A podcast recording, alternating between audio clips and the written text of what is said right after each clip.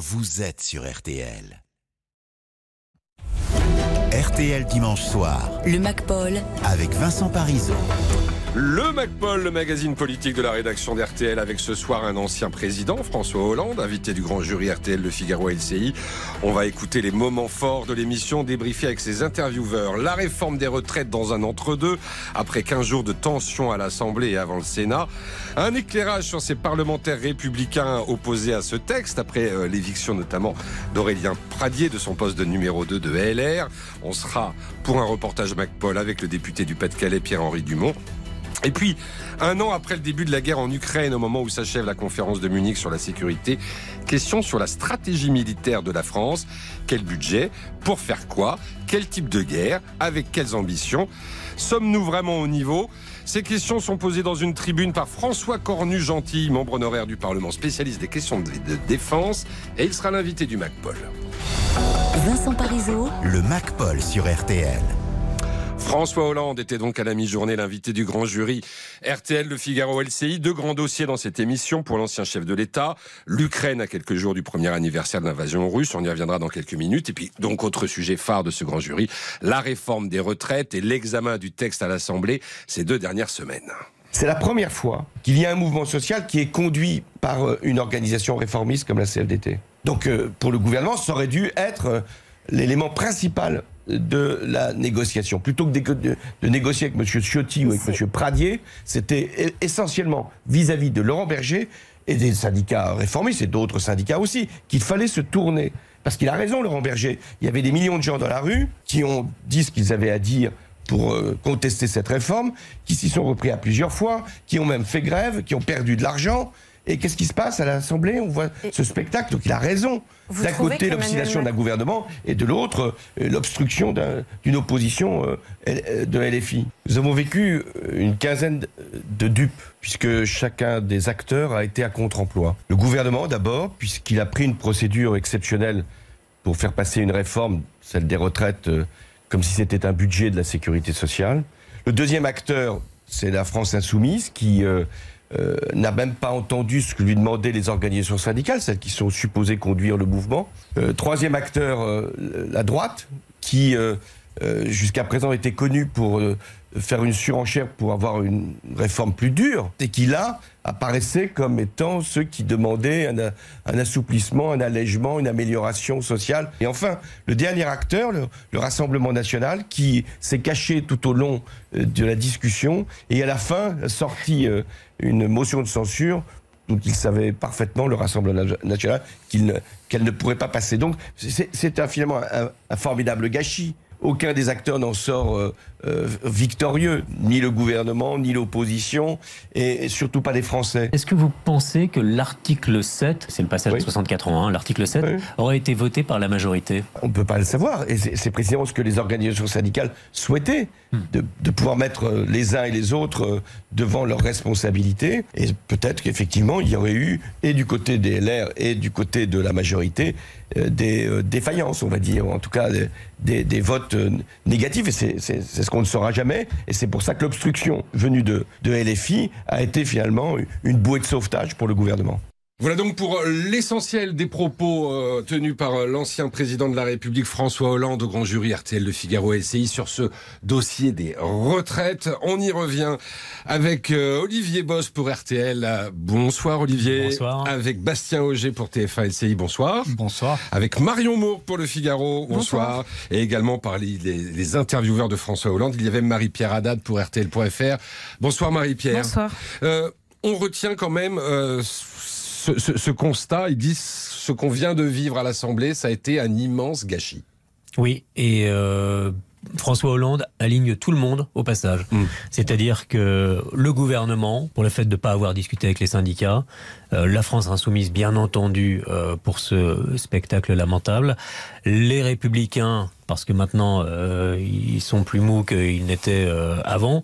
Et puis ensuite pour le Rassemblement national qui se planque et euh, qui espère bien en récupérer les fruits. Et, il a cette petite phrase l'obstination de LFI a été la bouée de sauvetage du gouvernement. D'ailleurs, Jean-Luc Mélenchon qui avait dit à, ses troupes c'est pas la peine de vous presser pour aller voter l'article 7 et il le regrette François Hollande. Il dit bah, peut-être qu'il aurait fallu aller jusqu'à l'examen de l'article 7, on ne sait jamais, aurait pu ne pas être voté. Oui, et là François Hollande euh, pour le coup rejoint une partie de la NUPES qui est froissée par l'attitude qu'a eu Jean-Luc Mélenchon et ses soutiens de la France insoumise à l'Assemblée nationale parce que beaucoup y compris à gauche et Laurent Berger aussi du côté de la CFDT disait il fallait aller jusqu'à cet article 7. Donc euh, il y a une sorte d'isolement sur la méthode là-dessus de Jean-Luc Mélenchon. Voilà donc François Hollande qui parlait d'un grand gâchis au sujet de ces débats, c'est un petit peu moins de deux semaines de débat à l'Assemblée.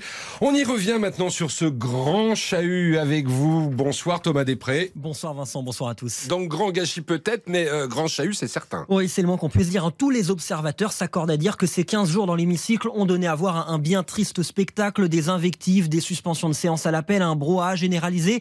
Et ça a commencé dès la première séance. On rembobine. Nous sommes le lundi 6 février. La parole est à monsieur Olivier Dussopt, ministre du Travail, du plein emploi et de l'insertion, s'il vous plaît. Déjà, le ministre peine à se faire entendre. chahut. Non, il y a... Des engagements Mes chers présidentiels collègues, on n'est pas dans un amphi, on n'est pas dans une manif, on est dans l'hémicycle de l'Assemblée nationale. Pas un amphi, pas une manif. Et pourtant, hein, pendant 15 jours, pas une journée, pas une séance ne s'est déroulée dans le calme. Vous me faites vomir Vous me faites vomir avec une telle attitude Vous êtes des gros hypocrites, c'est ça la vérité. Vous faites pitié. Des débats euh, pas toujours de, de haut vol. hein. Et pour ceux qui espéraient des discussions euh, constructives, bah, il faudra repasser. hein, parce qu'à part quelques avancées sur les carrières longues, les quelques 20 000 amendements déposés n'auront pas permis euh, de discuter de la mesure phare, le départ à la retraite à 64 ans. À la place, à la place, des centaines de rappels au règlement. Monsieur Lachaud pour un rappel au règlement. Madame la présidente Berger, le rappel au règlement de Madame Soudet. et un niveau de tension rarissime. Qu'est-ce que vous voulez? Vous voulez quoi? Vous voulez recommencer Vous voulez ma tête comme mon collègue C'est ça que vous voulez Vous avez la responsabilité de ces choix politiques. Vous êtes un imposteur et un assassin. Mesdames et messieurs les députés insoumis, vous m'avez insulté 15 jours. Vous chantez, mais vous m'avez insulté. Personne n'a craqué. Personne n'a craqué. Et nous sommes là devant vous pour la réforme. De toutes ces attaques, ministre. euh, vous l'avez reconnu, le, le ministre du Travail, euh, Olivier Dussopt, à qui le député LR Aurélien Pradier a aussi reproché bah, de ne pas être assez concentré pendant les débats. Le premier des respects, monsieur le ministre, c'est de ne pas faire des mots croisés lorsque la représentation nationale s'exprime, aussi pénible que ce soit. Mais que ses partisans hein, se rassurent, hein, Olivier Dussopt n'était pas seul. Pendant les 15 jours, il a pu compter sur son voisin dans l'hémicycle, l'ancien porte-parole du, du gouvernement, Gabriel Attal, jamais avare euh, d'une pique envers la France insoumise. Vous êtes nostalgique de la guillotine, mais c'est vous qui avez perdu la tête dans ce débat. Chaque fois que vous ouvrez une porte, vous êtes dans un placard. C'est plus la France insoumise, c'est la France imprécise. Concours euh, de punchline, que- comme disent les jeunes. Allez, Vincent, je vous en rajoute une. Allez. Les Français ne sont pas dupes. D'ailleurs, NUPES, c'est l'anagramme de pneus. Ah C'est creux. Bon, je vous avais prévenu, hein, fallait l'inventer. Très honnêtement, personne ne sort de, de ces débats grandis. Et pour finir ce florilège, je voulais vous faire écouter l'un des ultimes rappels au règlement de ces derniers jours, celui du, du député corse Paul-André Colombani. Il résume finalement euh, assez bien la situation. Moi, mon sentiment, je vais vous le donner, c'est que c'est l'Assemblée nationale qui sort discréditée. Et pire encore, c'est le jeu démocratique qui sort discrédité de ce débat. Un discrédit euh, général. L'Assemblée, euh, c'est terminé. Maintenant, place au Sénat. Voilà, où ça sera évidemment, euh, logiquement, hein, euh, plus calme. Merci Thomas Després. Et puis, victime collatérale de cette affaire, le député euh, Aurélien Pradier. Vous l'avez entendu d'ailleurs, c'est celui qui reprochait à Olivier Dussopt de faire des mots croisés. Il était numéro 2 des Républicains. Il affichait depuis le début son opposition à certains aspects de la loi. Il avait obtenu d'ailleurs des concessions du gouvernement. Mais il prenait sans doute un peu trop la lumière au goût d'Éric Ciotti. Résultat, il était limogé hier de son poste de numéro 2. Il vient d'ailleurs de réagir. Il juge son éviction contraire à l'exigence du rassemblement et au respect de tous les adhérents des Républicains. Alors parmi ses proches, parmi la dizaine de députés républicains à traîner les pieds dans cette affaire, il y a le député du Pas-de-Calais, Pierre-Henri Dumont. Eh bien écoutez ce reportage MacPaul à ses côtés, Perrine Roguet. Nos grands-parents qui se sont battus pour tout, là. On est en train de tout perdre. Cécile est une ancienne aide à domicile. Elle est révoltée face au projet de loi de réforme des retraites. 64 ans, elle ne veut pas en entendre parler. Verre à la main, elle n'imagine pas un instant ses collègues travailler jusque-là. Vous voyez une dame de 64 ans aller laver une personne, lui faire sa toilette. Dans ces cas-là, elle va y aller avec ses cannes. hein. Les gens qui travaillent dans le bâtiment, qui sont dans les rues, c'est pas possible. De toute façon, quelquefois, la plupart du temps, la retraite, ils le font même pas. Je suis désolée de le dire, ils sont décédés. Deux tables plus loin, Pierre-Henri Dumont est justement venu écouter les doléances des habitants de sa circonscription. Pendant un peu plus d'une heure, son bureau était au Canary, un bar calésien. Bonjour, bonjour. Ici, les termes carrière longue et pénibilité sont dans toutes les bouches, enfin entre deux parties de billard. Perdu par l'élu, le parti Les Républicains a clarifié sa ligne cette semaine, un soutien à cette réforme. Pourtant, l'élu LR affirme une position inflexible. Moi, de toute façon, j'étais très clair. S'il n'y a pas prise en compte de la pénibilité, prise en compte des carrières longues, euh, quand ça reviendra à l'Assemblée pour le vote définitif, moi, je suis prêt à voter contre. La suite de l'opération Retour sur le terrain se fait quelques kilomètres plus loin, au salon de la mer et de l'artisanat.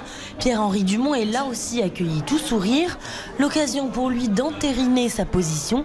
43 ans de cotisation pour tous et d'expliquer les coulisses de certains conflits dans l'hémicycle. Et le ministre prend la parole, il dit voilà, on accepte le 43 pour tout le monde. Très bien, super. Et en fait, quand on lit, on s'aperçoit qu'il y a toujours 44. Quoi. T'as aujourd'hui, un- je pense, en tout cas, un gouvernement qui ne sent pas le pays. Quoi. Donc du coup, ils font des conneries. Mais les esclandres des derniers jours ne réjouissent pas franchement Sylvie. Je suis un peu déçue. Bon, qu'il y ait des clans politiques, des idées politiques différentes, je le conçois, mais que ça devienne euh, un champ de bataille. Je dire, c'est pas, c'est pas ce qu'on veut et on voudrait que des lois soient prises et qu'elles soient prises dans le bon sens pour tout le monde. Farouchement opposée à cette réforme, la Calaisienne garde un œil sur l'Assemblée et surtout sur son député. Qui ne se trompe pas de côté, parce que je pense que les Canaisiens lui en voudraient beaucoup. En tout cas, au Canary, la mission est accomplie pour l'élu. Il repart même avec son souvenir, la photo avec le patron du bar. Merci, merci de l'accueil. Merci, sympa. Et quand vous voulez. À bientôt. Voilà, reportage MacPaul signé Perrine Roguet. Allez, on une courte pause dans un instant. La suite du MacPaul, un an de guerre en Ukraine, le grand jury de François Hollande, et puis des interrogations sur la stratégie de l'armée française et la manière éventuellement de poser le débat. On sera avec François Cornu-Gentil, qui est membre honoraire du Parlement et spécialiste de ces questions de défense. À tout de suite. Le MacPaul, Vincent Parisot. RTL dimanche soir Le MacPaul, avec Vincent Parisot. François Hollande était donc l'invité du grand jury RTL de Figaro LCI. On l'a entendu il y a quelques minutes sur les retraites, mais l'ancien chef de l'État a surtout euh, parlé euh, de la guerre en Ukraine, presque un an après son déclenchement avec l'offensive russe. La guerre va durer. Elle va durer longtemps. Elle va durer tant qu'il n'y a pas eu euh, un rapport de force militaire qui aura été créé dans un sens ou dans un autre. Pour qu'elle ne dure pas longtemps, il faut aider massivement l'Ukraine. Car sinon, il va y avoir ce que l'on appelle un conflit gelé, c'est-à-dire qu'il va y avoir une situation où il n'y aura ni vainqueur ni vaincu, où les forces vont se stabiliser euh, comme euh, dans d'autres époques avec des tranchées, et au bout d'un certain moment, il y aura l'acceptation de l'amputation du territoire ukrainien. Dans les seules garanties de sécurité qu'il faut donner, c'est à l'Ukraine. Ensuite, il y a euh, sûrement vis-à-vis de la Russie, ce qui a toujours été la position de la France avant même ce conflit, c'est-à-dire euh, c'est euh, que l'Ukraine ne doit pas rentrer dans l'OTAN. Car ça, ce serait pour les, Russes, la partie russe, le, le- fait majeur qui justifierait précisément leur intervention. Voilà donc pour les propos de François Hollande un an après le déclenchement euh, de la guerre en Ukraine. On y revient avec ses intervieweurs. Olivier Boss pour RTL, Marie-Pierre Haddad pour RTL.fr, Bastien Auger pour TF1 et LCI et Marion Mourgue euh, pour Le Figaro. On, retient tout d'abord cette quasi-certitude affichée d'entrée par François Hollande. La guerre va durer longtemps, très longtemps, dit-il. Oui, François Hollande partage euh, la plupart des constats en fait qui ont été euh, établis par Emmanuel Macron. Très clairement, la guerre va durer et surtout, il va falloir s'engager beaucoup plus dans cette guerre, y mettre beaucoup plus de moyens. Ça, ça vaut pour euh, tout le monde et pour les Européens. Là-dessus, François Hollande est, sur la ligne d'Emmanuel Macron. Il ne se montre pas critique. En revanche, revanche, note quand même le changement de ton, c'est-à-dire que finalement, quelque part, Emmanuel Macron s'est rendu à l'évidence. euh, on ne peut pas discuter avec euh, Vladimir Poutine. Il faut d'abord euh, gagner la guerre. Il dit quand même on est trop lent pour aider l'Ukraine. Est-ce qu'il parle euh, de la France ou est-ce qu'il parle plus généralement des Occidentaux, euh, des Européens, euh, Marion Mourgue? Il y a les deux. Il y a l'idée que Emmanuel Macron, alors qu'on savait comment fonctionnait Vladimir Poutine, a pris du temps pour comprendre. Et il y a l'idée aussi que les Européens, au départ, ne se sont pas organisés en force collective et qu'ils ont négocié. Il évoque le, le cas des chars, en fait, pays par pays, et il dit comment on fait la guerre si on a quatre chars français euh, et, et d'autres allemands. Il dit Donc, la question va se poser pour les avions. il insiste quand même beaucoup sur euh, l'Europe de la défense. C'est-à-dire que pour lui, toutes ces questions doivent être prises au plan européen. Et c'est juste là où il y a euh, un petit décalage entre l'idée qu'il faut euh, aider l'Ukraine euh, vite et fort et ensuite euh, la réponse de l'Union européenne ou l'Europe de la défense. On sait que ça va prendre un temps monstrueux. Marie-Pierre Haddad. Et il y a un point euh, précis sur lequel François Hollande a évolué, c'est sur la menace nucléaire.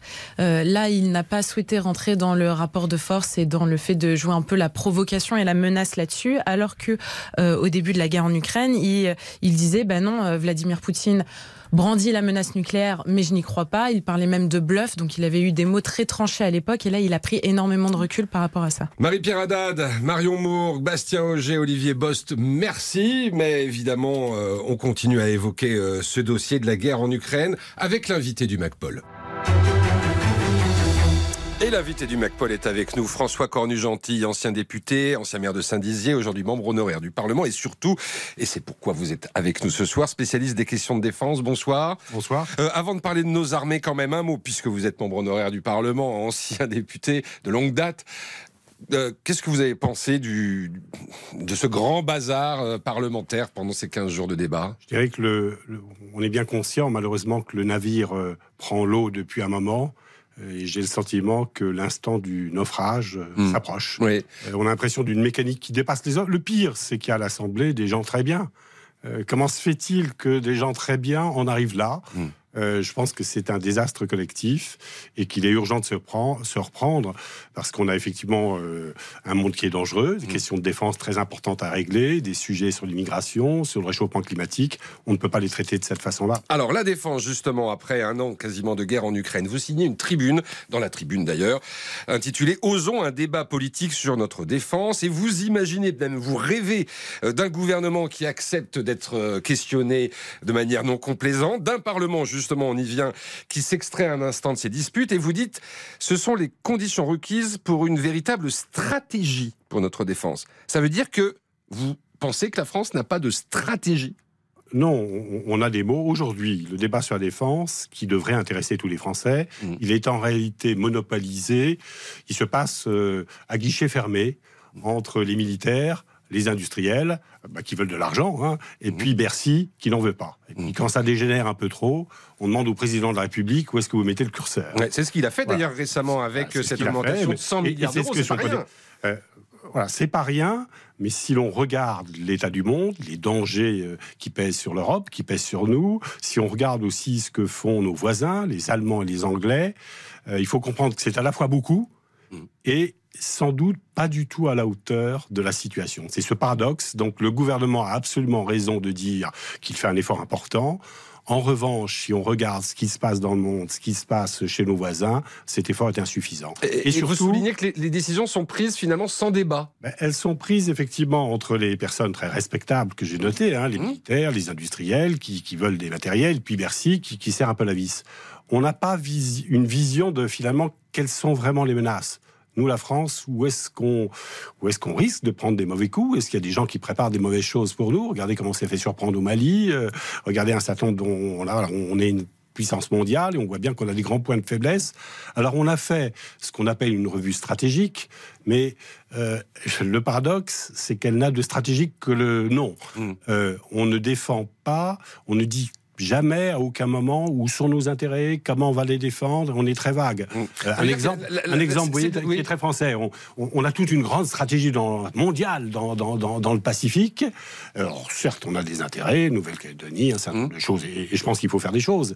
Mais euh, on, on met beaucoup de lyrisme là-dessus, et on ne dit pas grand-chose sur la Méditerranée. Alors on voit bien que, y compris avec les questions migratoires et autres, l'enjeu Méditerranée, eh ben, il est capital pour la Mm. France et, et dans un très court avenir, eh ben, on, on est un peu sec là-dessus. Alors, euh, la question principale, alors au-delà effectivement de la stratégie et de la, de, de la diplomatie auquel vous venez de, de faire allusion, c'est quand même le, le volume du financement. Euh, que- que- quelle est la part de notre richesse nationale qu'on est disposé à consacrer à la, à- à- à la défense Au- Aujourd'hui, le président de la République a fixé un objectif de 2% en 2025. On va y arriver, c'est 50 Mais c'est quand même beaucoup moins que dans les années 60. euh, C'est beaucoup moins, et effectivement. Je pense que si on voulait être à la hauteur des enjeux d'aujourd'hui, il faudrait revenir non pas à 2%, mais à 2,7%, euh, s'approcher de 3% euh, pour être en capable d'affronter les risques qui sont de- devant nous. Alors, euh, je, je crois que ce débat, il est absolument nécessaire, y compris, je vais le relier à ce que vous disiez tout à l'heure. Il faut parler de ces dangers. Parce qu'ils existent. Regardez les Allemands qui ont cru qu'ils auraient effectivement le gaz russe sans problème. Ils ont basé toute leur prospérité euh, sur les risques. Pour qui les voir, hein, il y avait quand même un certain nombre de choses. Donc, il faut parler de ces risques qui concernent la France parce qu'ils sont réels. Je dirais qu'ils ont aussi un autre intérêt. Euh, c'est qu'en parlant des risques collectifs qu'on a, ben, c'est de retrouver le, cœur de la politique. Qu'est-ce qui nous rassemble et non pas qu'est-ce qui nous divise, comme on a vu cette semaine à l'Assemblée. Un, dernier mot sur la question des munitions, parce que euh, depuis 2011, 6 dépôts de munitions sur 20 ont été fermés en France, et visiblement aujourd'hui, ça pose un vrai problème à tel point qu'on dit que euh, la France ne pourrait pas tenir plus que quelques jours dans un conflit à haute intensité. D'ailleurs, les Européens réfléchissent aujourd'hui à une proposition d'un achat commun de munitions. On manque de munitions, d'obus, de choses comme au, ça. au niveau européen et au niveau français encore plus, euh, c'est un manque criant. Il y a un rapport parlementaire qui vient de sortir le su- sur le sujet. Euh, le gouvernement se bat avec une idée de économie de guerre pour essayer de remonter en puissance, mais vous voyez bien qu'il y a une difficulté. Les industriels, ils sont prêts à investir, mais à condition d'avoir des commandes. Donc euh, là, on est un petit peu dans Et les sur ce palabres. point, et- il y a urgence sur les munitions? Sur ce point, il y a urgence, absolument. On est très en retard. Merci beaucoup d'être venu ce soir dans le MacPol. En tout cas, votre tribune est à retrouver euh, parce que il y a beaucoup de choses à dire hein, euh, dans, euh, dans la tribune et sur le site internet. Merci beaucoup euh, d'être venu ce soir sur. RTL. François Cornu Gentil. Une courte pause et puis dans un instant, évidemment, Alain Bougrain-Dubourg refait la planète.